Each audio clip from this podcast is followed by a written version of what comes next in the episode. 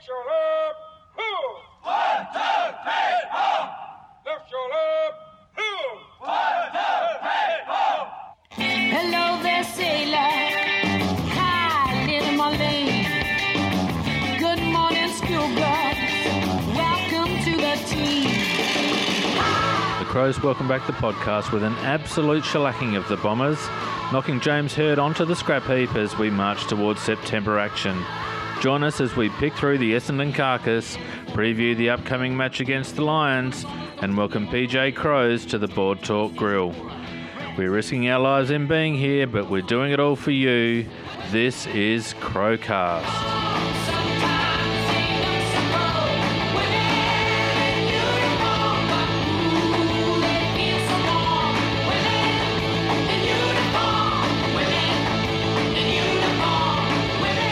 Welcome, guys, to another edition of Crowcast for what has shaped up to be a pretty big week in A F L footy, uh, with a couple of um, major things happening uh, over the last twenty-four to forty-eight hours.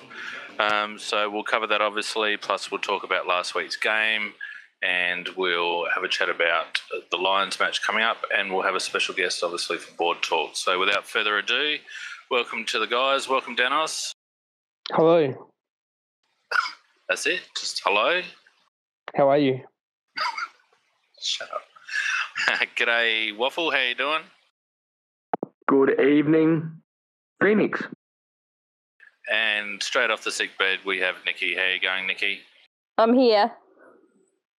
Fighting fit. Oh, as well as well as can be, but it's been a, a big day in football, as they say. Well, at least you're not being a whiny little girl about it, which is uh, great to hear. I'm never a whiny little girl. That's right. That's my job. Not completely. Uh, well, I guess without further ado, because there is quite a bit of news uh, this week, we'll chuck it over to you, Nick. So away you go. Say I told you so, all right. Come on. Well, we we seem to have maintained our coach, we're going to use the term destroyer, um, position as a club after getting rid of two coaches from North Melbourne, one from Richmond. Um, who else did we get rid of? Two from North Richmond. There was another one. Oh, was it a Western Bulldogs? Oh, I can't remember. And now, now, we, now we can add Essendon. Who was it, Danos? Yeah, I was going to say Essendon. Yeah, we can, we can add Essendon to the list now with uh, James Hird. Um... Alternatively, either being sacked, resigning, uh, quitting for the benefit of the players. It's it's a bit hard to tell exactly what he did, but I've never known anybody who's resigned who's got a possibly a seven hundred fifty thousand dollars payout. Yeah, negotiated part. Resignations don't really work, do they? No. Um, that means you've been sacked. Um, there's no need to worry, though. He's still a good coach. Oh, he could have been a great coach. Well, he's standing by his record in troubling times anyway. I, I don't think many player um, coaches would uh, stand by a record like that. They, I don't think they'd really... Um, un- unless you're... Uh, like an Alan Richardson or a Luke Beveridge where you're building something and the board actually understands that that's what you're doing. It's now safe to bring out the bikes, though, Nikki. Well, Caro actually um, came out today and said that the St Kilda game was the the final nail in the coffin. Now, that was at the start of July. It's if that's the case, if that was the... if that was the one that kind of made the board go, well, no, he can't be our coach for the future, it took them over a month to get rid of him. Um, yeah, he actually covered that in, in the um, – or he and Paul Little covered that in the press conference, Nikki. Oh, you mean that, um, that P R exercise? Uh, yeah, well, they covered that anyway. They they said that he um, approached whoever it was. Xavier Essendon, Campbell.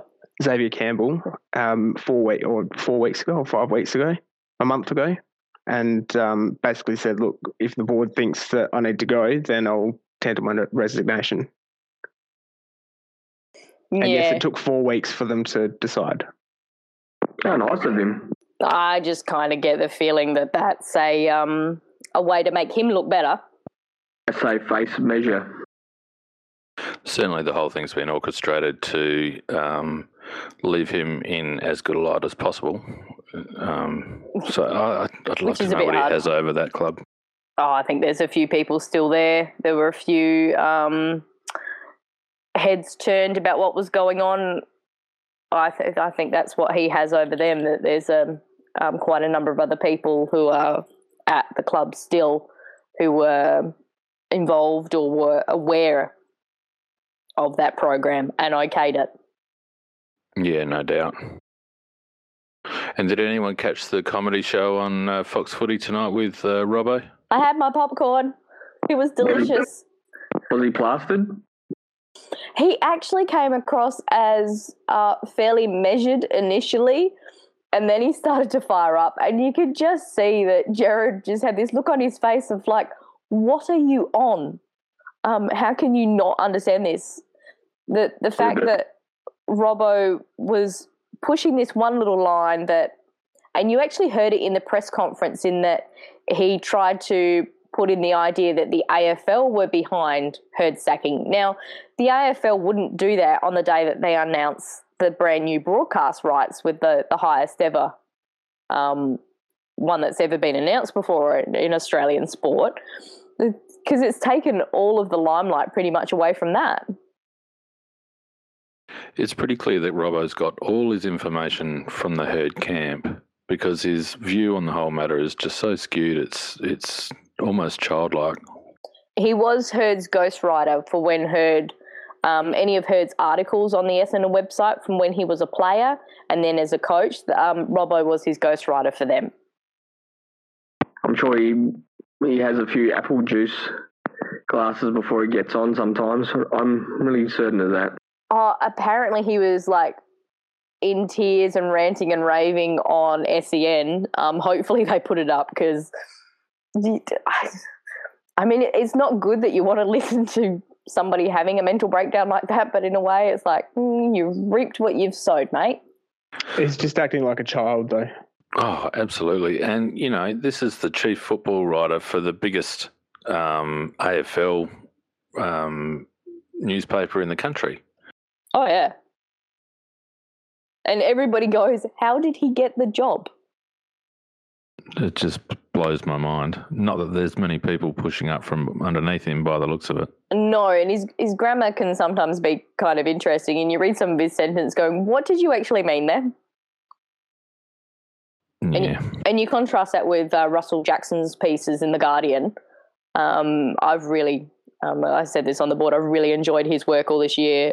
Um, and he's done some very interesting ones, um, and actually come up with some of the best one-liners about the the drug saga. Um, I can't quite remember it off the top of my head, but he he did point out that the looks on the players, he thought it smacked of sincerity, um, them being lined up behind it. Yeah, well, they weren't weeping, which is what Robbo basically intimated, that they were distraught. I mean, they looked stoic and duty-bound to be there and all the rest of it, but they, uh, I reckon there'd be a fair amount of relief going through that group. That's what I was about to say, Phoenix. They'd be more relieved than anything else. There's an interesting screen cap that's up on the Hot Topic board which has Zaharakis looking exceedingly pissed off, and right behind him with a death-eyed stare is Paul Chapman. They don't look happy. Yeah, well, Zaka getting a clip from the outgoing coach probably didn't help his mood much. No, I mean, uh, he, I think he, he thought he was trying to be funny and, oh, isn't this good? Um, I, I have to tell Zaharakis off that he's a bit soft. You don't do that in public. Do you reckon, yeah, do you reckon he's going to get bloody sledged every game for the rest of his career now? I don't think he will. Um, I do. Way to get no. under his skin. Oh, you soft cock, uh, soft player. No, I th- I think because of what went on and that everybody is aware that he's the one who didn't participate in the program, and yet he's been unfairly slandered. So I think the other players would actually have a fair bit of sympathy for him being stuck in that place, and he's done nothing wrong and he's carried himself very well. And if you think back to a game on the weekend, he's one of the few Essendon players that actually played well. I was about to say, um, more of a sledge for him is uh, you only play one game a year, don't you, on Anzac Day? Mm-hmm. Yeah. So Hird's gone. So that's the Essendon conversation uh, finish until W A D A come up, which is, when's that, November or something, isn't that's it? That's November, and that could still take a while because that's going to be a whole new investigation um, of what they're dealing with there. So that um, could go into January, um, may even go a little bit longer. We don't know. And the interesting thing is is what they're going to do about the new coach, and the fact that Little, even though he's leaving, is going to be the one intimately involved with picking the new coach. Now, why wouldn't you hand that over to Lindsay Tanner, who's going to be the next chairman of the board? Well, this is where Robbo was quite interesting, because on the one hand he thought that Hird should stick it out to the end of the season and it was a silly idea for him to go now. Yet on the other hand, he was criticising Essendon for uh, Little staying on and, and saying, why should the incoming uh, Uh, chairman be um, beholden to the to the decisions made by past people, which is exactly what the new Essendon coach would be if he had to take over after trade week and draft and all the rest of it. And I think I I find it interesting that you can kind of see that Robbo's already got the knives laid out for Little, because Little was brought on as a Hird acolyte. He was there to protect Hird, and I think he started to understand that that wasn't a good position to be in, that the club was really going down the gurgler even further. Um, but what I found most interesting was actually Rowan Connolly. Now, he's an Essendon supporter. He's very much been in the pro-Hird Hird camp all along. He changed his tune very much on the weekend. He's kind of been edging towards that way, but it was full on from Sunday onwards. It was, nut, this is untenable. It can't go on. And he made a point that I thought was very interesting in that, and, and it harks back to something that Hird kind of brought up in his exit um, interview there, that Essendon's the most successful club. Well, they're not. They're equal with Carlton.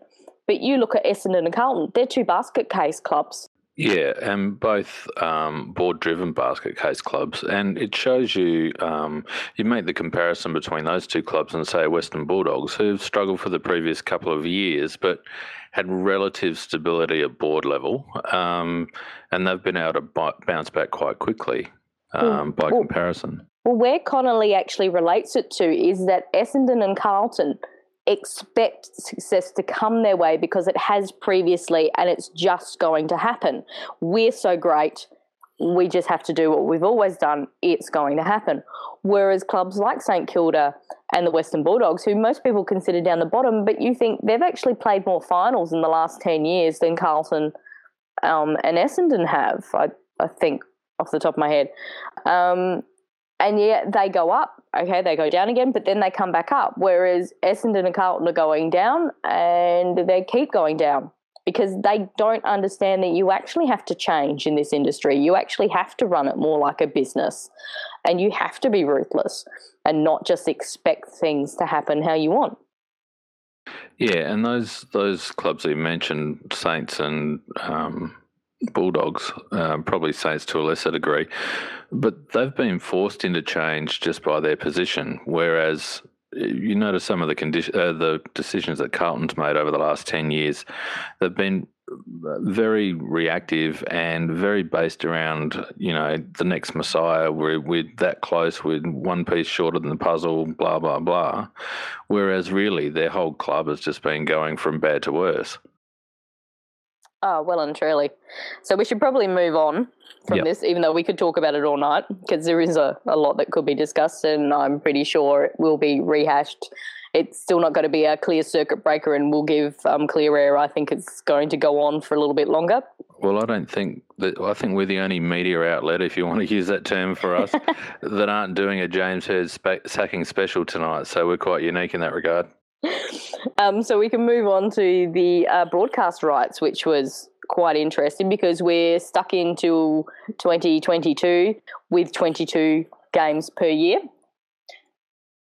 So that means there's going to be no changes in um, the number of teams. So two for twenty-two.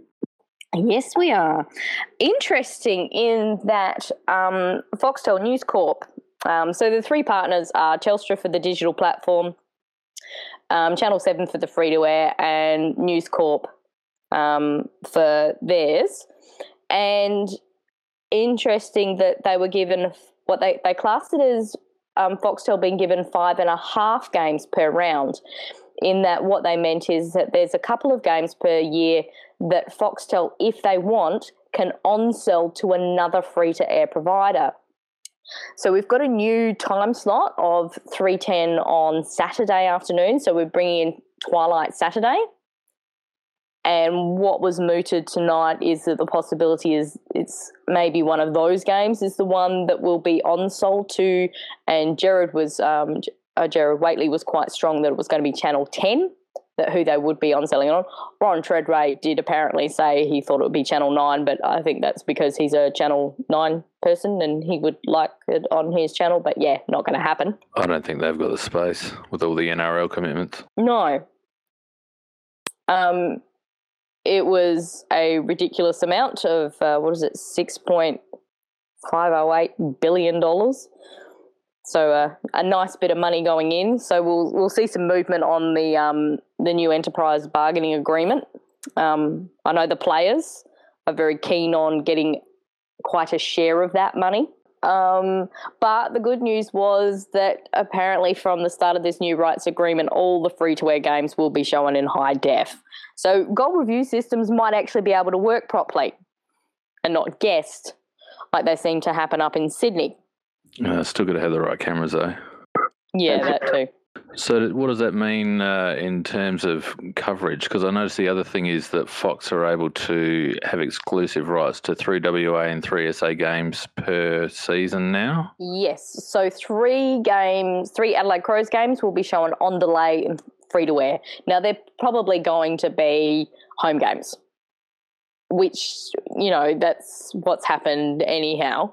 Um, Is it three Crows games or three South Australian games? No, it's three Crows games, three Port games, three Frio games, three West Coast games. So it's actually six from each of those two states, because three sixty said three.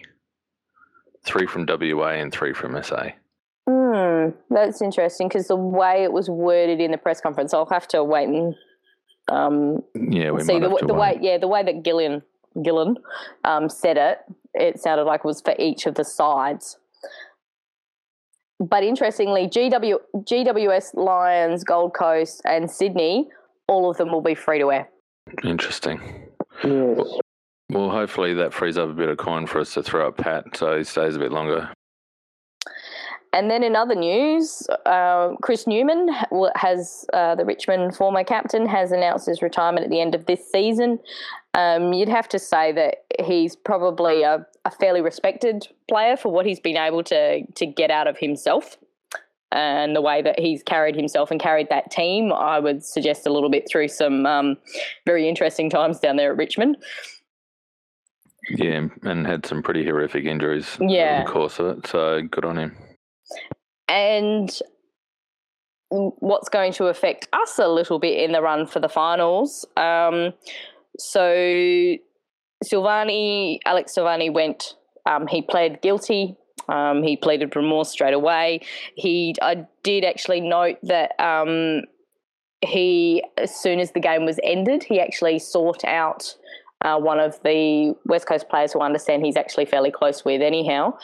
Um, to find out how Cripps was um, and so that he could offer his apologies immediately at the end of the game. So he knew he had done something wrong um, and he offered it again. He pled guilty immediately as soon as it went in um, and just, you know, put himself on the mercy of the tribunal really, and they gave him four games, which I think most people's like, yep, that's fair enough.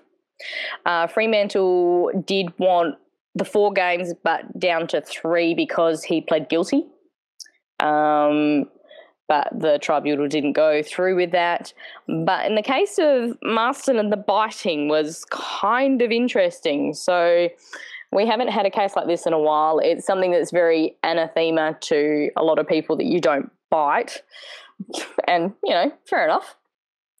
I can understand in that instance if somebody's on the back of you, you know, they've got their arm in your mouth and just, you know, you might actually do it. But it was interesting. He had his mouth guard in out at the time. And they, weirdly enough, they brought in a human movement expert to argue that that's all he was going to do, and it was involuntary, and they argued that.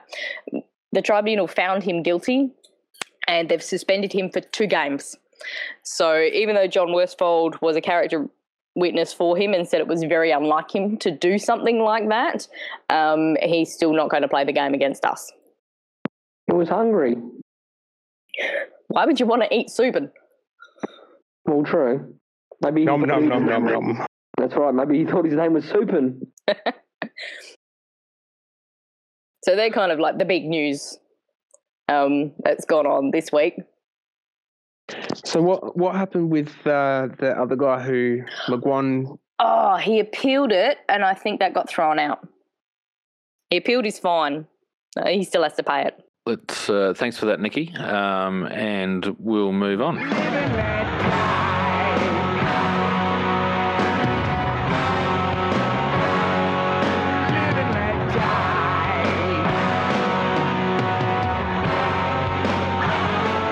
So we obviously had a massive win over the weekend that's led to a, a fair degree of fallout from the opposition. So let's have a uh, chat about the game versus Essendon, um, or training drill against Essendon. Shellacking. I think I think we got our um, tips pretty pretty well spot on. I was only seventy points out. Yeah, I wanted Eddie to have a breakout game, and I thought we'd win by a hundred plus. So I was pretty satisfied. You were pretty close, weren't you, Phoenix? You did nice. I think what I said was um, if we were serious, then we needed to win by one hundred plus points, and we obviously came out and were serious about it, and um, we all know what's happened since. Good coaching, Dennis. I think it was you that might have inspired him, mate. Coaching? Yeah. It was it was your speech that they listened to on the podcast right. before the game. I think Witcher might have played it before the game and, and got them all G'd up, focused. I said, listen to this bloke, he knows his stats and he knows what he's telling telling you to do. Well, yeah.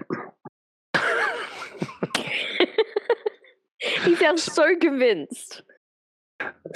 Can we actually it's, take it's it good that we were serious anyway. Yeah, yeah, it is.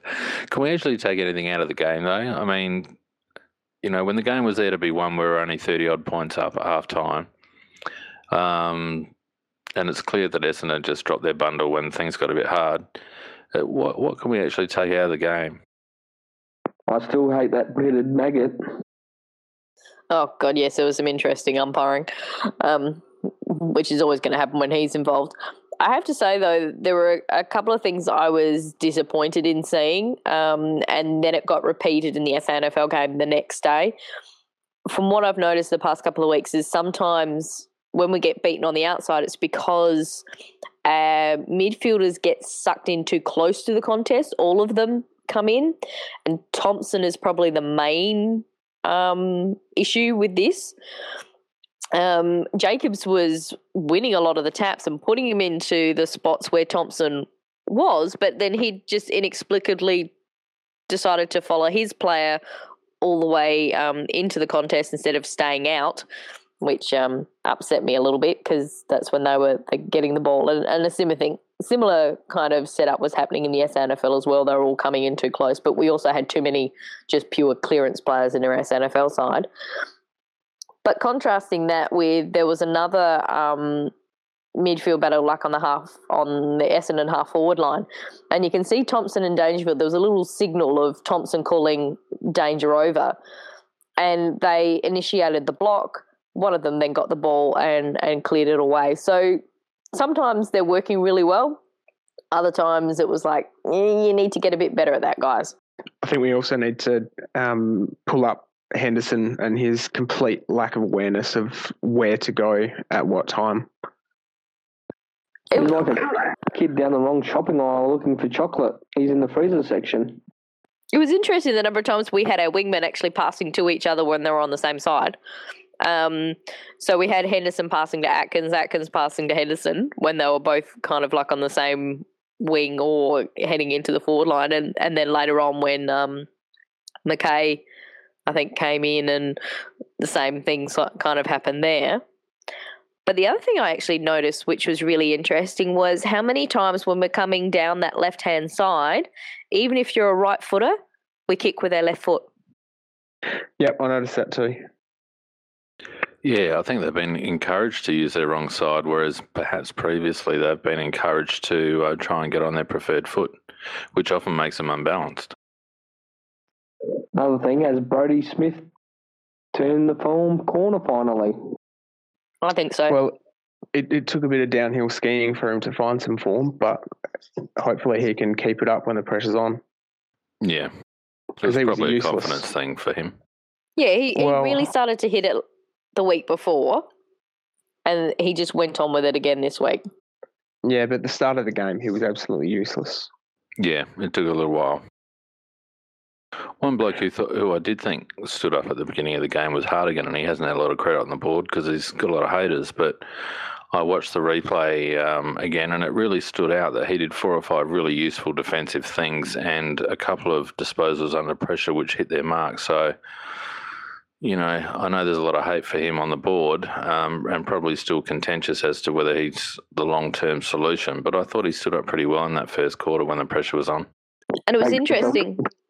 Um, Talia referred to that in the aftermatch where he talked about um, how well um, Hartigan played and uh, the fact that they decided to put him on Hooker, who's the in-form forward. Um, they actually described... Um, Yeah, Hooker is as being Essendon's main forward at the moment, and they put Hartigan on him. They they they're trusting him. Yeah, which is good, I think, because if they do want him to be the long-term solution, and it'd be handy if he was, then they, he's got to get used to having big jobs. And like as I said, when you sit back and watch the replay and and have a look at some of the stuff that he did over that first quarter and a half, um, he certainly didn't put a foot wrong. And Jacob, although his disposal is still useless. He's getting a bit better at that. Who's yeah, that? It's probably a confidence thing as well. Yeah, Hartigan. Oh, he hit a few targets in that first quarter under pressure, as I said, so it wasn't um, completely terrible. Oh, yeah, I think I still noticed more of his mistakes than his um, good stuff. You're a hater. I think that a lot of people focus on that. They expect him to make a balls up, and so you kind of wait for it to happen, whereas other players are kind of like, oh... yeah, they kind of did that, but they do this other stuff, and that's okay. Um, like Matt Crouch, I'm still oh, he still annoyed me on the weekend. Some He's of those kicks boy. were oh, he is. And yeah, I actually quite like him as a player. It's just he just makes some stupid decisions at the time and doesn't look. Uh, not forgetting that he's a sub twenty pl- game player. Yeah. In a, in a pivotal role. But it, it's a basic thing of if... Oh, Nikki go then. Oh, no, my finger went off the button. Press uh, your button when you're ranting. Press my button when I'm... Anyway. Don't push my yeah. buttons. Don't push my buttons. No, I had to cough. Um, sorry. Hey, the fact that I'm still awake at this time is a bonus. You lost the luck on stage there. I did.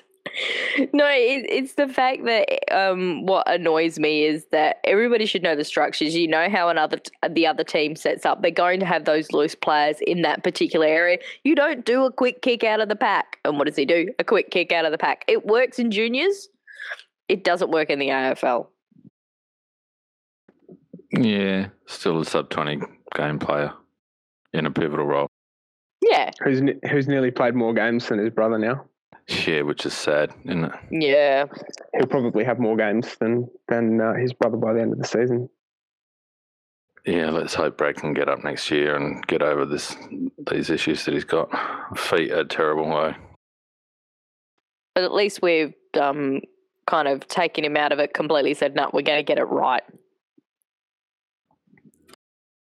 So I don't know. I, I mean, it was it was a good way to finish the game. That second half, I don't think you can really take a lot out of it, other than we we played the game out and kicked a high score, which is what we needed to do. So you know. Yeah, and we, and we kept pushing. Um, we kept trying to score. It was interesting um, reading Twitter during the last quarter and um, after the game. People, uh, obviously Victorians, complaining about Adelaide fans enjoying. Um, watching the rout, uh, and I I felt that um, it's a completely Victorian way of thinking about things. Um, that I just completely lost my train of thought then. I'm the one who's sick and brain's a bit fuzzy, not you. Are you saying that they thought we should have been more empathetic to Essendon? Yeah, exactly. Yep. No way. Stuff that. Yeah, exactly. Well, exactly. That's that's exactly my point. Yeah, okay, the, the fans can react how they react, and I had no problem with that. But you look at our players and the way that we reacted, we didn't celebrate that win at all. The first thing no. our players did was, and you saw that with Danger, you know, just checking the Essendon players, are you guys okay? Yeah, um, Tex made mention of it. Yeah. Talia made mention of it. Um, they were certainly mindful of the fact that the Bombers, obvious, and it must have been obvious to them on the field, and, and Tex did allude to that, that they just didn't seem right. Um So, I mean, Victorian public and Victorian media, media, you know they're always going to be biased, so their, their tears are nice and salty. They taste delicious. So that's probably all we can really say about the game, isn't it? Well, the other good thing that um, uh, I don't know if any of you guys follow Champion Data on Twitter, um, but they put out a couple of weeks ago a graph which shows uh, the current teams against the um, premiership teams of the last fifteen years. Yeah. And um, they've narrowed it down to sort of a, a premiership quality uh, attack and defence. Uh, and so your attack needs to be over one hundred points and your defence needs to uh, be under eighty-five points, I think. Uh, with that win, we're now almost the only only one of three teams who is uh, within that region. And if you think about it, our defence and our forward line is still actually fairly young. Yeah, and our defence is, is clearly not up to the standard that we would like it to be. It just shows that Phil had it right in terms of team defence, because on its own, you're right, Dan, our defence is, is young, you know, lacks experience and probably a, a key position short, and yet, um, you know, percentage-wise, we're going quite well. Um, yeah, so the, the big win really helped.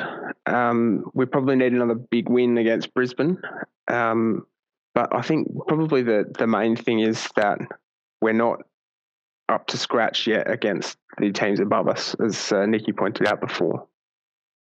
Or P J. Was it P J that pointed out? Yeah, P J. Yeah. Which would have probably where we would have expected to be at this stage of our development. The lower half of the eight is probably, you know, hitting hitting a, a realistic um, target for twenty fifteen, I would have thought. Yeah. I think that's where a lot of us sort of conservatively thought we should be, is like aiming to to get a final, at least win at least one, um, but building on for the future with the, the foundations being laid. And let's face it, if we do get into the finals, we're likely going to be facing Richmond uh, and or Western Bulldogs. Or Sydney. Possibly Sydney, yeah.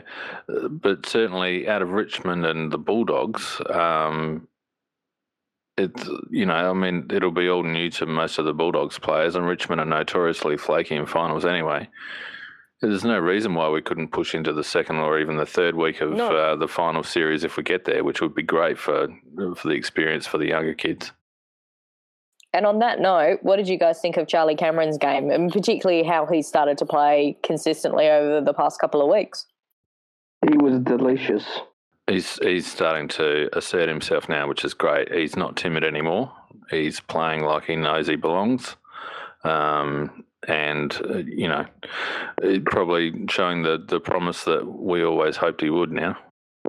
Yeah, he doesn't seem to have that starstruck um Uh, problem that he had to begin with. Doing the number twenty-three proud at the minute, just... Yes. Oh, well and truly. That one, that goal he kicked where the ball came into our forward line and it goes over the back, and then all of a sudden Charlie just comes screaming into the screen and he takes off. He's like, yeah, you're not going to catch him. Yeah, you're right, Dennis. He was a bit starstruck, I think, earlier on. Um, and that's a bit of a trait um, of younger Aboriginal players, apparently, um, that they do tend to defer a bit and are quite awestruck. Um, but so I reckon Eddie's obviously helped him with that, and um, he certainly knows he belongs now, I think. Yeah, I, th- I think Eddie's probably heading towards one of our most important signings we've ever had at our club. I mean, Darren Jarman, of course, takes the top cake in terms of a, a trade coming in, but Eddie, for what he's been able to do around the club, um, but also his mentoring that he's doing with the other Indigenous players has been nothing short of sensational. You took more than the top cake these days, uh, Nikki. True.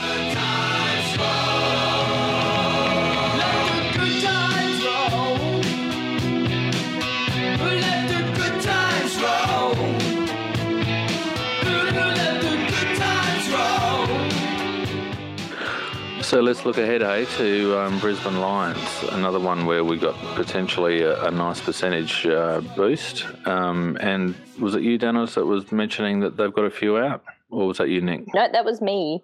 Um, yeah, they've got like Leuenberger out, Aish is out, both of the Beams are out. Um, I think there's some more. They're, they're really, their key position stocks are, are not doing well at all. But most importantly, has everybody got their yellow lined up to wear for Saturday night? I'm wearing yellow Saturday night out for dinner, or maybe, maybe a mustard suit. Nice. Because, of course, it's I'll be, in support of Bales. I'll be wearing it in spirit. Yeah, let's let's hope people pick up on that. It's it's a good initiative. Um, and it'd be great to see Adelaide Oval full of yellow. And we'll actually look quite good. It is some, we saw that with the, the Eddie pocket. Um, it really does stand out. So I can understand why the club's been quite keen on that. They've been pushing the yellow in terms of branding. And I, I know with the, the selection of the new um, two away strips that a few people, and as Phoenix, you pointed out, it's the colour of cowardice. Um, but there, there's been a very conscious effort of the use of yellow in our club this year. And also the use of the supporter base. Yeah. Have they ever asked about the clash strips, away strips before? Uh, no, they did. We had we did, we had that poll last time, but um, then they released the results and said we're going to ignore what you've said. Yeah. Yeah. We'll ask you, but we don't really care. I think the away strips are a good outcome. And the yellow comment really was, um, that's a very old school view, and, and I'm very old, so that's why I raised it. It's probably, you know, not such a big deal these days. No, you're all right for a fossil, Phoenix. Thanks, young fella. So Danos is the baby, aren't you, in our group? Yeah, you guys are all so old. So old. Anyway, Dennis, it's been nice having you with us, uh, but your connection's breaking up a bit. So I suppose back on the Brisbane, is there any chance that we don't think this is possibly going to be a shellacking? Um, I thought you were going to say something else, and I was going to say, please don't go there. They did actually play not too bad against Carlton, um, but that was Carlton. I think my, yeah, I was going to say my four-year-old could run rings around half that side. I don't, I don't see them uh, giving a yelp. Uh, I think it potentially could be worse than the Essendon game for Brisbane. And it, it, even though that's it's a cruel thing to do, in a way, it's a nice step in the direction for our playing group that you can play at this level at that sort of intensity and within the structures that the um, the coaching staff want them to, and do it consistently. I don't think we should be making any apologies given the season that we've had and the issues that we've suffered during the year.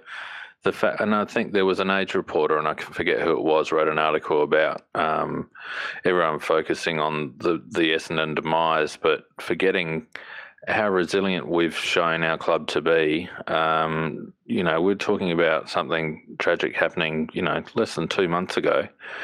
um, and we've been able to regroup, and the fact that we're now fighting for a final spot and playing really positive footy, no one can begrudge us that. And I, I think that that's going to carry on with Brisbane. I think we've got a bit of a sniff now. Um, I reckon we might just have our tails up a bit. But not only that, Phoenix, but the fact that we went through um, the Tippett fiasco, we went through losing um, players to uh, Gold Coast and G W S, which not a lot of teams, I think only us and the Bulldogs lost players to both. Yep. Yeah. We also had the passing of Dean Bailey last year. Yep. Um, we, we, we're a club that has been through a lot of very difficult situations in the last couple of years, and we've fought through. Absolutely. And if we were a Victorian club, we'd be lauded on the front page of all the papers. Um, but it's a fantastic achievement, particularly by the current administration. I think everyone's taken their focus away from Fa- Andrew Fagan, but what a fantastic yeah. job he's done. Yeah. And the other, the other thing I'll say is that there's probably somebody down at the club who most people don't know, who I think probably needs to get a whole lot of um, thanks, and that's Emma Baer, who's our player development manager. And I I think she was like the third person who was called after um, Chapman got the that horrible phone call.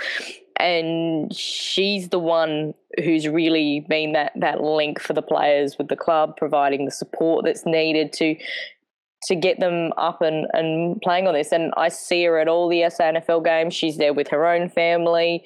Um, and I just think she needs a, a huge amount of um, thanks and, and respect for the job that she's, I think she's done in, in helping keep the, the players and, and quite possibly a lot of the staff as well um, up and, and moving forward.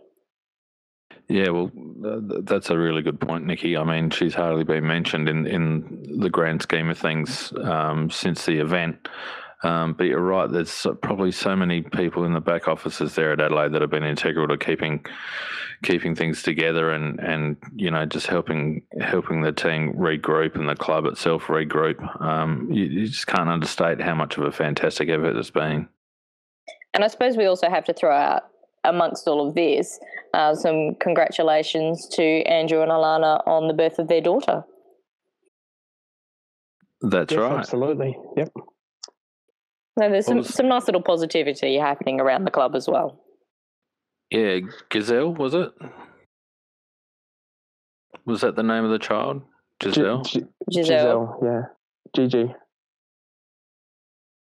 Yeah, well, hopefully Fags is happy here. He seems to have fitted in like like hand in glove, so hopefully he sticks around for a few years, because what he's done for our club and the way he's given us a direction and set us on a path um, after the fiasco of the previous five or six years, it's it, it's been an incredible turnaround, really. Blueprint for our success with a, across, you know, the whole the board, coaching staff. It's just positive and looking on the way up and up. I think it was Nixmas who um, mentioned it on the, the the board that, you know, that now with Essendon now looking for a coach, is that going to call, throw a spanner in our works? And I kind of pointed out the fact that if you're a pr- prospective coach, would you want to go at Essendon not knowing if most of that playing list is going to be available at all, and everything that's happened regarding the footy department? They still haven't finished their review. Um, there's been some interesting talk about what a shambles that is. Carlton, everybody kind of knows what the issues are going on there. And yet there's ours, where you had Walshy talking quite openly about the fact that Fagan had not backed anything he'd asked for, um, that there'd been quite a bit of money spent, um, and... So you've got a a C E O that's very supportive of football department spend, and whereas we know that Triggy, who's now at Carlton, doesn't like spending money on a football department. The interesting thing with Essendon too, just as an aside, given the dynamics in that club at the moment, and probably to a lesser extent Carlton, they're going to have to be very careful they don't pick up someone with a bit of a messiah complex who, who waltzes into the interview going, I can I can grab hold of this and, and change it. because that they'll just they've Carlton have had that over the last five, ten years. They've had those people who have come in and said, "I'm gonna, I'm gonna fix everything." Malthouse was a classic. Um, Pratt back in the day was the same. Essendon have had the same with with Hird and, and to a lesser degree Bomber Thompson and and with their administration and board level people. They need someone like a Walsh or like a Fagan who'll come in and say, "All right, well let's just let's just set a concrete path and move towards it." You know, rather than being the saviour. And yet they ended up with Trigg. Yeah, well, exactly right. Case in point. Who the A F L endorsed. The A F L kind of pushed him towards the Carlton job. It was, yeah. There's, there's not much to say about it that hasn't been said. No. So, and I think our, our approach is going to be quite different. Obviously, as we were talking about before, we're looking for someone to fit the culture rather than make the culture. So I don't necessarily think that the coaches that are in their sites will ha- will have the same qualities as the coaches that are potentially in our sites. Yeah. But anyway, back to Brisbane. uh, you can still win, so it's like, yeah, we're going to win this. Mm. Well, there's no. Is, can anyone see any reason why we're not going to win it by at least ten goals? Uh, yeah, not not rocking up in the right mindset. Yeah. Yeah. Any danger of that happening? Uh, pun intended, given its danger's one hundred fiftieth? Well, we had Walker's one hundredth and Landy's fiftieth, and that's the Sydney game, and that's where we had the letdown. I think because that was that'll still be fairly fresh in their minds, I think there'll be a chance of that not occurring. You want to hope so. Um, it's the sort of game where we should win by ten goals or more. And that was um, that was the Essendon game. And if we, exactly the same as last week, if we show up and we're serious and we mean what we're supposed to be doing, then we will win it by that much. But I don't think we have enough trust in our team yet to be fully um, confident that, that we're going to show up in the right frame of mind. The good thing is, even though we shellacked Essendon, we still had a, a slow start, and that's going to make we that start the first this goal. Week. Yeah, but we were still down a quarter time and yeah, won by twenty-odd goals. You know, so I think the focus this week is going to be very, very heavily put on the first quarter, and I wouldn't mind seeing us come out of the blocks and kick a lazy eight or nine in the first just to bury them. That'd be nice. But the danger, obviously, is we have another easy win and then we're heading West Coast up, um, perhaps a little overconfident. I, I never know how that pans out, but you'd like to think. Oh, the impression I get is that we've got our tails up and that we're very confident at the moment. So another shellacking leading into West Coast won't be a bad thing. And I think the way the coaching staff has kind of dealt with them and and pretty much got them up and going. And and if you think back to that West Coast game, which I watched most of it um, when I was overseas live, it was just that period where danger was off, which is where West Coast got um got a hold of us. So I I actually think we can match it with those kind of teams. Yeah, the, the without getting ahead into the West Coast game, um, yeah. I think we match up all right against West Coast. Um, and you're right, that game was really only a, a burst of fifteen minutes where they where they put us away basically, but we kept up with them apart from that. I, I'd like to see us smack Brisbane and keep the lid on and just be very, very focused on the last two games, which are obviously vital for, for us getting in. Yeah, we've. I mean, it's essentially that we've got to keep winning, and I, and I think that's been the, the consistent message from the coaching staff, and that's what they've been focused on, keeping the players' um, mindset on. What does Nemo say? Just keep swimming. No, that's Dory. That's Dory. Come on, Waffle. Seriously? Oh, goodness. Yeah, that's what my four-year-old would say. Come on, Daddy. Just keep swimming. I love All that right. movie. So, tips? Us by sixty. Win by one hundred plus. I'm going to go eighty-four. Yeah, I'm with you, Dennis. one hundred plus. And just quietly, Dangerfield sneaking into Brownlow contention.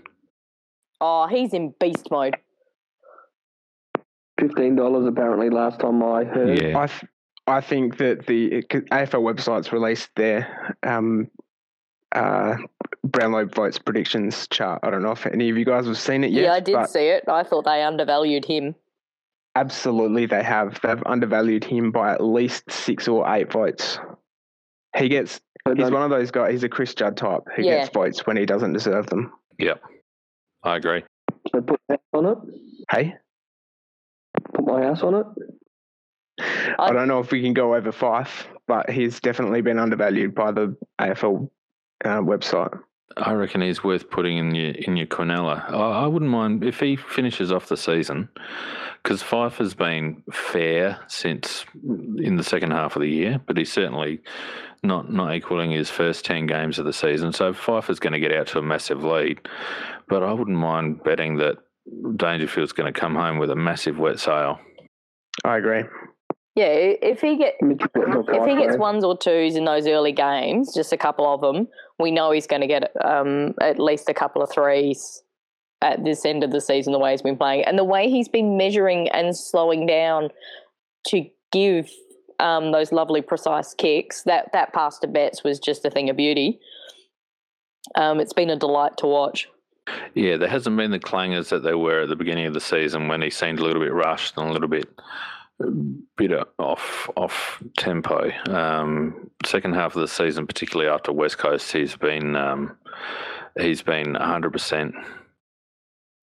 I feel like he is starting to trust his teammates that they're going to apply um, defence against the opposition. I, I was a huge um, critic of us over his last couple of years. Uh, not providing blocks for him in congestion. And it yeah. seems like he's got so much more space this year than he's ever had before. And I think that is entirely due to his teammates looking out for him properly. Yeah, it's a really good ob- observation, Dennis. I reckon gi- given our structures now and, and our mindset need, seems to be a lot more in sync, um, that has given Paddy a lot more time. And he's not spending as much time inside as he has previously either. I think adding in a, a Matt Crouch and, a, and earlier on it was um, Ellis Yeoman yep. has just freed him up a little bit, and I think he's really starting to get the benefit of that. He looks a hell of a lot fitter now at this stage this year than he did this stage last year. Yeah, he was so banged up last year. He looked broken at this time last year. All right, so we're agreed. A shellacking. And a I like that word. Oh, that'd be nice. Yeah, shellacking is underused. Oh, really?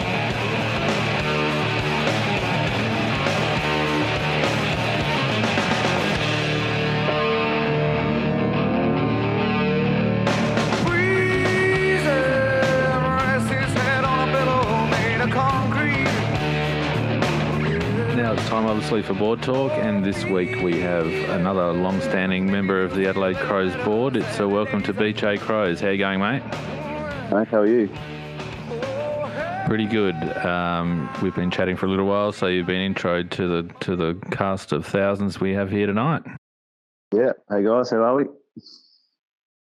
Very happy after last weekend. Let's yeah. have a repeat of last weekend. Hopefully we get so, a repeat mate, you... on Saturday. Yeah, absolutely. Hey, um, so you've been on the board for a while now. Can you let us know um, what got you interested in the Adelaide Big Footy um, Crows board uh, to start off with? Yeah, basically, um, I've been there since about two thousand four, and I, I reckon I may have even been earlier than that under an older username. I, I've got no idea what it was, but um, certainly used to read a lot. Um, And it used to get me through my, in the early days, got me through my boring uh, TAFE days, um, which certainly uh, helped me get through those days. And I was, I don't think it was footy related that even uh, got me on board. I was searching um, some music stuff, some band, different band set lists, and um, came up with Big Footy. Had no idea what it was, but loved my footy and clicked on it. And um, yeah, from there on, it's been something that I've, um, yeah. checked very regularly and seem to post pretty regularly too, probably a bit too much. So you're a bit of a muso, mate, are you? Or was that just uh, something off the cuff? Yeah, no, I'm, I'm definitely into my tunes. Um, don't don't play music myself. I try a bit of guitar, but no, nah, music's um, a pretty big part of my life, music and footy. Um, so, yeah, the uh, the P J uh, relates to the Van Pel Jam.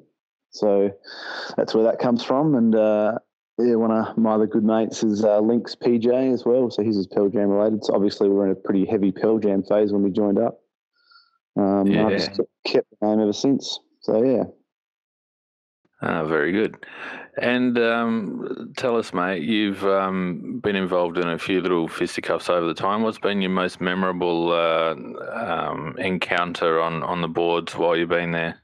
Um, probably just arguments with uh, Right Away, who I don't think is even a Crow supporter, but he probably probably is. But, um, yeah, I, I ignore a lot of his stuff. I, I only learnt about the block function recently. Um, and haven't haven't used it, um, and he might be my first one. Um, but no, it's all it's all in good fun. I just think some people like to like to poke and prod, and sometimes I'm not strong enough to hold it in, and I have a bit of a crack. Um, but I'm sure I'm not the only one with him um, or her. Um, have a few little jibes with uh, with Alex as well, um, but no, I think he's he's pretty harmless, to be honest. Um, Probably the biggest, a lot of people may not even remember it, but the biggest ones were back in oh five, oh six when we weren't good enough to to get there in the end in the, in those seasons, and a lot of people trying to hang hang a lot on a lot of different people when we really weren't quite good enough in the forward line to to manage it against the big teams. Not that I was uh, happy with how we ended up, but they were probably my biggest arguments on the board. So were you pro or anti-Neil Craig back through that time? I was very pro. Um, yeah, I was very pro-Neil Craig. Um, had a lot of faith in the club. Always have a lot of faith in the club. Um, the last few years had been a bit tough, but I had a lot of faith in him.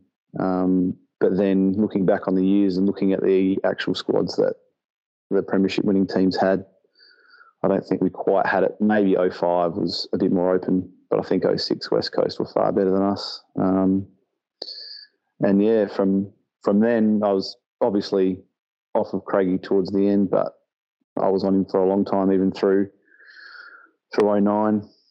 Um, and then, but now looking back on that, there was a lot of mistakes there. But I, I was pretty critical of Sando through the years, even, um, even after two thousand twelve. There was a few things we did that I didn't like, which we don't have to go into.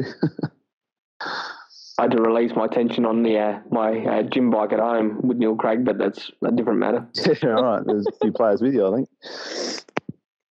Yeah. So, um, two thousand four, you'd, or or even a fraction earlier, you'd be Nikki. You'd be one of the first. You'd be up there. Yeah, it'd be around about one of the few. Who, who were some of the people back there that were? Um, Chromo. Chromo, Stiffy eighteen. Yeah, Stiffy eighteen. Was... I remember I remember Stiffy eighteen. Um, I will never forget the bloke who loved John Meeson, but I don't remember his name. Oh, um, he was a Norwood supporter. Yeah, he used to... Yes. Uh, Drummond, was it? Yes, Drummond. Yeah. And, uh, John Meeson. He, he basically posted... Day, or daily easily for a long time, and then just completely disappeared. So he's either changed his name and come up as someone else, or um, but anyway, he he had a love affair with John Meeson. I can remember him. He played one game for Norwood, and I remember he, calling for him to come in ahead of you know, you know, Doc, uh, Marich and and uh, whoever we had at the time, and it was I think it was Doc Clark. Yeah, yeah, maybe, and um. Yeah, I just remember, just couldn't believe how much he loved John Meeson, and Meeson was rubbish. I remember the day Meeson was drafted, and I, the thing I said to my uh, wife, who hates football, and it was probably she's just a sounding board that I needed to winch to. I'm like, that guy doesn't want to be here. Yeah, no. Why did we draft him? Yeah, that was it was an interesting time because yeah, I reckon he actually played a, a few good games for Norwood, um, but. You know, wouldn't under the old Craigie model would just never would never get a look in. I think there were a lot of young blokes that came through during that that period that weren't that happy. No, I mean, what was the other guy that we had for a while that was soft as butter that played for Norwood? A few of them. Um, Jericho. Jericho, yeah. Mason was in the Jericho category of softness, really. Yeah, Aaron yeah, but at, le- but at least Jericho actually looked like a footballer every so often. Until you came near him, and then he dropped the yeah. ball and ran off. Yeah, yeah, he would have been. It would have been great in a kick to kick. He had all the skills. Yeah, I think there's a, there's a lot of a lot of the bigger blokes that we drafted between sort of two thousand one and two thousand seven who were who were dominant when they were younger, um, and then just couldn't couldn't keep up with it. There's a there's a lot there if I look back on it. So, mate, you've been following the um, Jimmy Hird saga today. What's your take on that? Yeah, uh, I think it's pretty obvious that they needed to get rid of him. Um, I kind of think I don't really know why they they sort of did it now. Either one not a little while ago or one not at the end of the year. It seems a little bit strange, but I think they're probably a bit spooked about Carlton and Adelaide um, coaching positions, and they want to throw their hat in the ring. Um, oh, it's a pretty untenable situation after what happened against us on the weekend. I I can't remember a game that we've played where the opposition has been so poor. It was almost. Almost in the last quarter took a bit off the win. Almost like they were so bad. I still enjoyed it though. Oh, I, I loved it, um, and so it was good to see. It was, sorry, it was interesting to see how well we kicked under no pressure. Really, that was. You know, when, when there's a bit of pressure on us, we struggle, but our kicking was up really high because they basically were witches' hats. I wonder though, is was there pressure on us though, because we weren't missing a lot, so that when we did, it was a real, it did stand out, because you saw Jenkins react when he missed one of them. He was absolutely ropeable with himself. You would be, Nikki, because you, you're kicking over a traffic, you know, a witch's hat. How can you miss? I'm, True. I'm sort of more t- talking in general, the field kicking, that was my my observation. Coming, coming off half-back, we would, you know, there was play there that we, I hadn't seen since two thousand six, where we just the opposition didn't touch the ball. I don't reckon we've had times like that for a while where there's no pressure. Yeah. No, we've we've had a couple of games this year where we've done it. We've taken it from a kick out all the way down, done the coast to coast. Yeah, but I mean, we, I don't. I but, can't yeah, remember the last time we ran at seventy-eight percent no. defense uh, disposal efficiency or whatever the hell we were running. Even at. when we're winning, no, that was amazing. Even when we're winning this year, we're still still sub seventy, which isn't good enough. Hmm. At least we. I think one thing we found out of the game is that we've found a specialist sub. Yeah. David McKay. Yeah, he's my whipping boy too. David McKay, I think he's everybody's. Oh, wow. No, not my mother. She was ropeable that he was sub. She loves She loves him. Yeah. I, my mum loves him too. Mm, David's a good get, boy. When you don't get much of something, that's when you tend to love them. Yeah, absence makes the heart grow fonder, and you don't see much of McKay, so it's little wonder she loves him. I think because she reminds him, uh, reminds McKay reminds her of my younger brother. He's just got that innocent look. Yeah, doesn't he's harm? But that's his problem. He's harmless. He doesn't. Yeah, exactly. He doesn't have a doesn't have that that real weapon. He kind of used to with his leg, I guess, but he doesn't get it enough. Anyway, we've discussed this on the boards. Non-statistical, non-statistical. I'd stuff that that's word. That's not him. That's right. Right does that role. Noble likes to see that, and that's what we expect from our players. Yeah. Well, Noble's not yeah. coaching. Right, Right's not playing, so that's... Exactly. That's, that's, and he can stay there. Mm. So um, you're on the bandwagon now, mate, in terms of the current administration and the direction of the club and all that sort of stuff. You're pretty happy? Yeah, I am. I'm. Um, yeah, I, I've been. I haven't actually been a signed up named member for a long time. I've, I go with go with a really good mate who's always had two tickets, and I've just gone along with him. Um, and at the end of last year was the first when we got Walshy on board and Fagan and. Through, it was the first time in a long time I'd actually um, sort of put my, I guess, my money where my mouth is and um, bought the membership, um, and then felt really good about it and took my my little daughter to the family day for the first time, and it really, really feels like it's a place you want to be rather than a place where you kind of feel you might want to be, um, which is the the, the biggest feeling I've got, um, and feel, you know, feel, um, yeah, still, still not easy to really, really talk about. But he, he's set the foundations for us for forever. I don't think our club will ever be the same. Um, hopefully, we can find someone who, um, obviously, won't imitate him. We can't find a Phil Walsh too, but someone who continues on with the values. And I think our values are now are now much more defined, rather than something that we hope to see. I think they're etched. I, I, th- I think the wording um, I've kind of used is we we want to find somebody that complements yep. um, the direction our club's heading in. Yep. I agree. I, I do think, um, you know, um, and it's so sad that it had to happen under these circumstances, but I do think for the first time, perhaps forever, um, our club has a defined culture Absolutely. now. Um, and Walshy was certainly pivotal, piv- pivotal, pivotal to that. Um, so, you know, in terms of a lasting legacy, he certainly left that at our club, and I'm sure that Port, to a degree, would feel the same. But he really was a figurehead and a standout at our club. And you know, if, if these are if these are the um, the K P Is now and the culture now that we're going to adhere to, then um, you know, we we can only be eternally grateful to him. And hopefully, the the coach that we end up picking up, as you say, Nikki, needs to be uh, compatible with that culture now, don't, don't they? Yeah, definitely.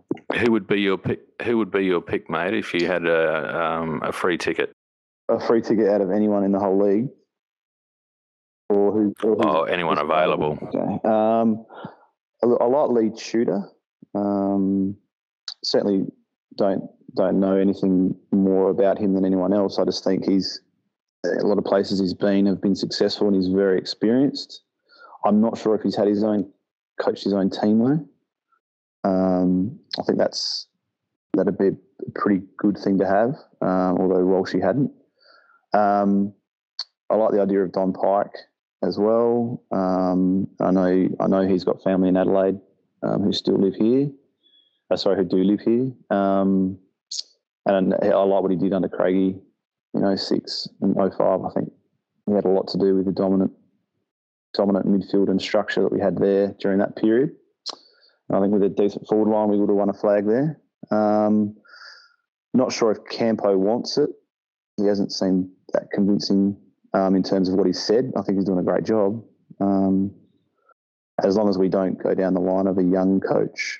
A lot of people would like Bassett, but I just don't think he's the fit. Um, yeah, Pike or Tudor, I'd be happy with, I think. And I reckon, I reckon the club actually know. I, I don't, but nothing. Yeah, fake. I, yeah. Reckon I reckon they, I reckon they've got it sorted, or at least very well on the way of being sorted, and it's reasonably quiet. We play a bloody good game of poker these days. We hold our cards very close to our chests. Yeah, we do. I think that's a good thing, though, um, compared to what we've done previously, which is sort of semi-leak and then.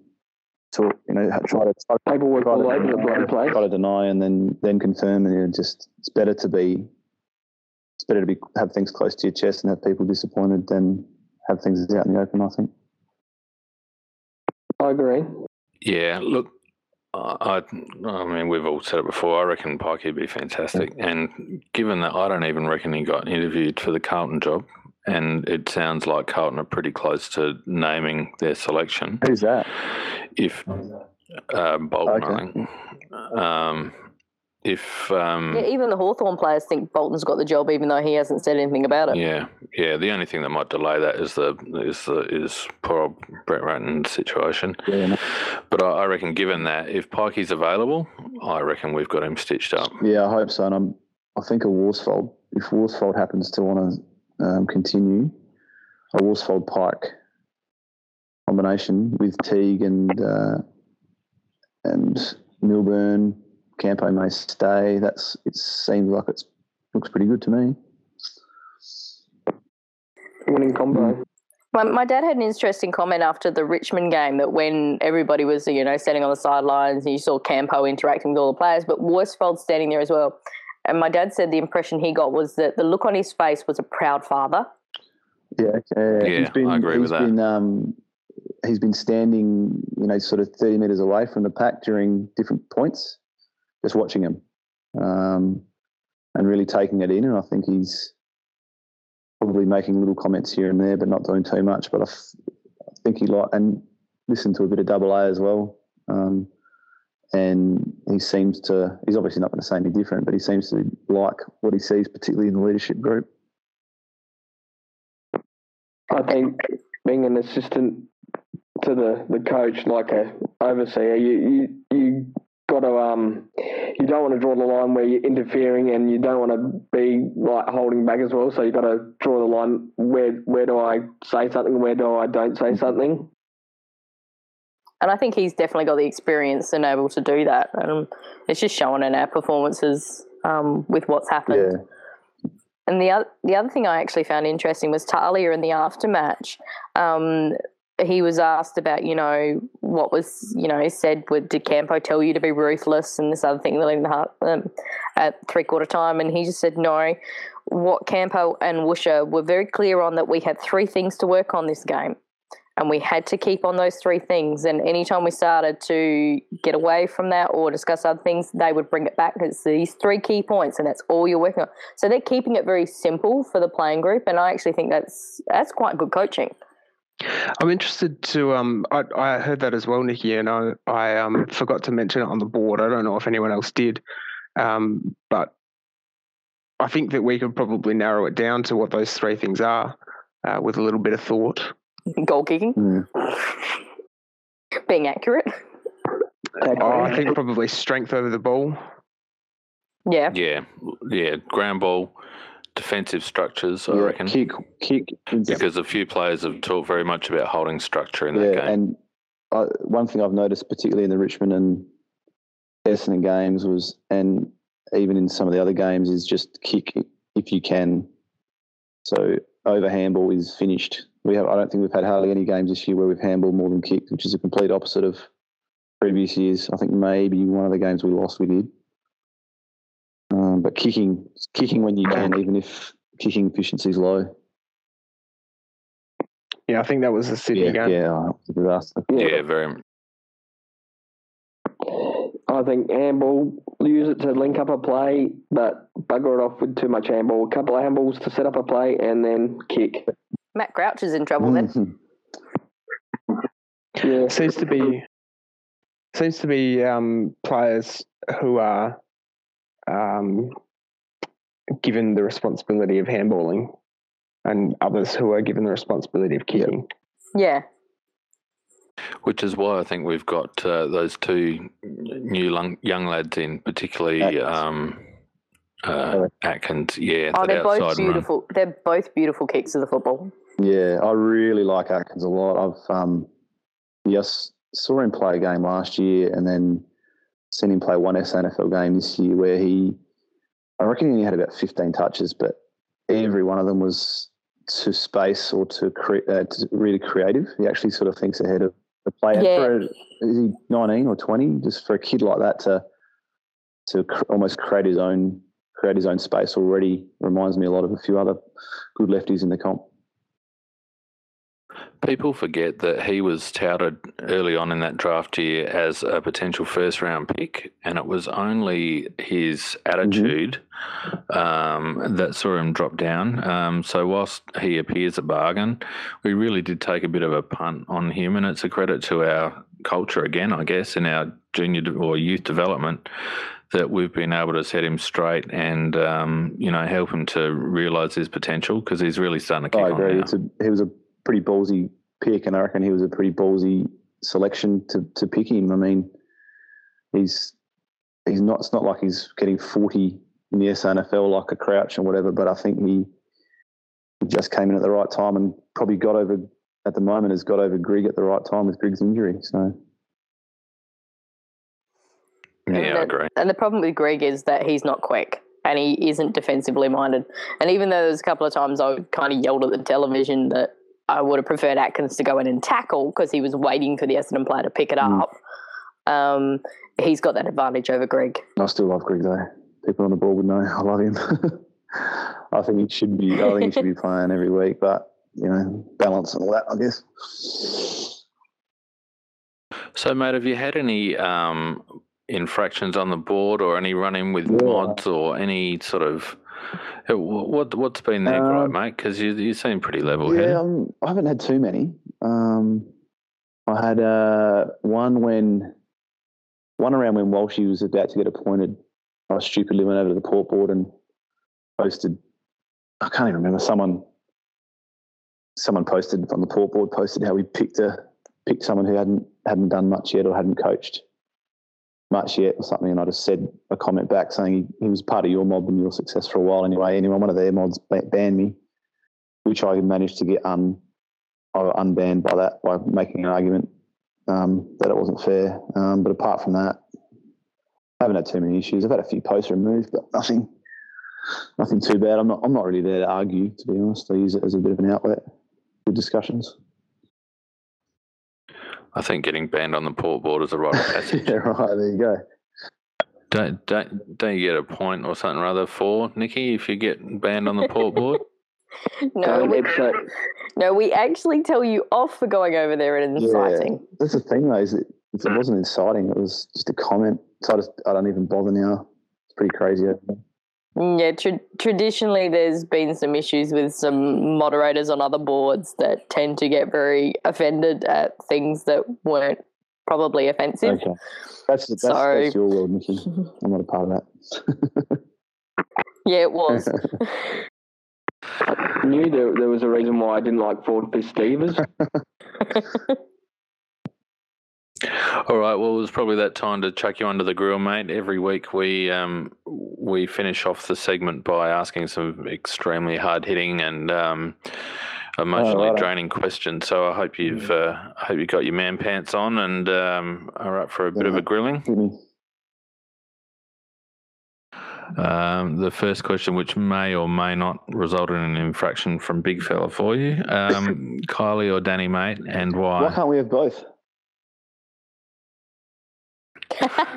Nice. That's, that's plagiarism. It is. That really is plagiarism. Um, yeah, Kylie, because she's on a couple of Wiggles, Wiggles D V Ds that my daughter watches. So, Kylie. Did you get that, big fella? Did you get it? I'm focused on the Wiggles part of that answer, really. But anyway, it's uh, all above board, Phoenix. Nothing, nothing sus, mate. Nothing sus. All right. Um, okay. If you had um, a duffel coat, if you were old enough to remember duffel coats back in the day, um, who would you have on the back of it and um, why? Uh, you guys may not may not know. You may you may remember. I'm a I'm a Glenelg man through and through. Um, Johnny Fidge. John Fidge's, uh, oh, oh my goodness! Yeah, recent times he's got himself in a bit of strife, but um, big Johnny Fidge, the big blonde, big blonde perm. He was my uh, he was my man. I can remember before the before the nineteen ninety grand final against Port, I was adamant we were going to win. Wasn't that old? And uh, going down to training and watching watching Fidge and and. Uh, Might have been ninety-two, I can't remember. Fidge and Darren Mansell and all those boys training, they were my heroes. So, yeah, Johnny Fidge. I could tell you some stories about Fidge. Wow. Darren Mansell's seen better days these days, hasn't he? If you ever walk past his place down Seacliff Way, you'd, you'd, you'd find a nice little aroma coming from his house. Yeah. Bit of a fan of the... Um, The old uh, musical yeah. youth. I think he's into gardening. I think you're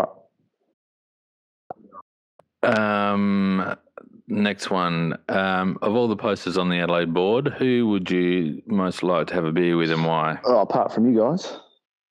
Um, Naturally. Um, I like a bit of um, I like a bit of Sloane Ranger. Um, bit of Scorpus. I think he's all right. Um, Kate McGoodwin, he always is very, very level-headed. Um, I reckon, I reckon, I don't know much about him, but I reckon Alex would be right to have a beer with. I reckon he'd be a bit of a laugh. Um, and Froggy too. Froggy's funny.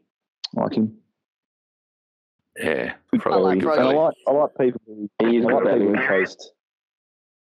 yeah, not not like me. I post too much. People who come on once a week and post a couple a couple of things that just hit the nail on the head without too much bullshit. That's what I like. Yeah. Um, and your thoughts on Danger, whether he's going yeah, or I th- staying? I think he's staying. Um, I, I, I've been saying for a long time, even last year, that I think he, he wants to get out. Doesn't want to, not necessarily doesn't want to be here, but I think he'll leave. Um, I said right up until uh, even if a month ago that he's gone. Um, to a lot of people's displeasure. I got, actually, that's another thing I got into a lot of fights about, about why he's gone, just because he would have indicated already that he's that he's staying, but I actually think he is staying now. Um, I think his few things have changed with his behaviour, with his performance, and I think um, I think Connor's coming over to Adelaide visibly a few weeks ago um, maybe flicked it for me to go, that it probably wouldn't be that obvious if he was leaving. Might be a little bit more done a bit quieter than that. I could be completely wrong. I've been wrong yeah. on other things. Not tweeting a picture of them all out yeah, to dinner not, together. It, and I, I, I don't. I'm not one to jump to massive conclusions, and that's why I was adamant for so long that he was going. But there's a lot of things, just little things that are coming out that make make me feel like he's going to stay. I think he. I don't think it'll be a big contract. I think it might be a couple of years, but. Um, Yeah, I hope he does stay. I think we need him. Yeah, prior to Walshy's uh, passing, I was definitely thinking he's mm, gone. But now I'm back yeah, on my It could fence. Be a bit of just trying to feel feel nice too, but I don't know. Not sure. It's easy. I think it's definitely easier to say he's going because it, it kind of looks like he's going, but. It, Yeah, it's a, a safer bet because he's from that part of Geelong and you think, oh, well, yeah, he's going to go because he's going to be close to family, but we don't know we what don't he's know. thinking, I think do we? I think he's always been pretty solid in what he's said, and he, he did say he has said all along, look, I'm not saying until the end of the year. He might have decided, but he's just waiting, or he could be going and it, the club could know. Who knows? We don't know yet. Yeah, you can tell he's a professional bloke. That's for bloody yeah, sure. Yeah, he's, he's very smooth too. He's... certainly going to be set up after football in the media. There's no doubt about that. Mm. Yeah, definitely. And the final one, mate, do you reckon we're going to um, land in the eight? Uh, season's end this year. The Richmond win uh, flipped it, and I'll, I'll say yes. Um, I think we can. Well, we need to get over Brisbane first. I think we'll do that, but I think um, I think we can beat West Coast, particularly with uh, Marston's got two games. Um, so yep. I think we can beat West Coast, which will just about stitch us up a spot. Um, and Geelong in Geelong is always almost an immediate, no, we can't win that game, but I think we can, I think we can pinch one of West Coast or Geelong and get in and probably finish seventh or eighth and play an elimination final. But I, I think it's possible for us to finish sixth if we win all of them, but that's definitely wishful thinking. Um, yeah, you're right. If we win them all, we finish sixth, I think, and get a home yeah, final. I, d- I doubt that would happen, but I think I think we can play finals. I think we've, and if let's face it, if we don't, if we can't beat Geelong in the last game, we probably don't deserve to make it anyway because we haven't beaten enough teams above us. So very good, very good. Well, mate, it's been uh, a pleasure having you on tonight. Thanks very much for giving up your time and uh, sharing your big footy board experiences with us. No worries. It was great to chat to you all. And, uh, yeah, we'll uh, yeah. we'll see you on the board. See you guys. Good on you, mate. Thanks very much. Bye. See you, P J. Thanks, P J. Cheers, mate. mate. All right, well, on that note, I guess we should call it a night. It's um, turned into a, another lengthy podcast, so hopefully um, people listening in, enjoy what we've put together. And uh, thanks, guys, for giving up your time. Thanks, uh, Danos, Nikki and Waffle. Thanks, Phoenix. Thanks, Phoenix. Thanks, Phoenix. And we'll bugger off and see you at the footy. See you Sunday. Bye. See ya.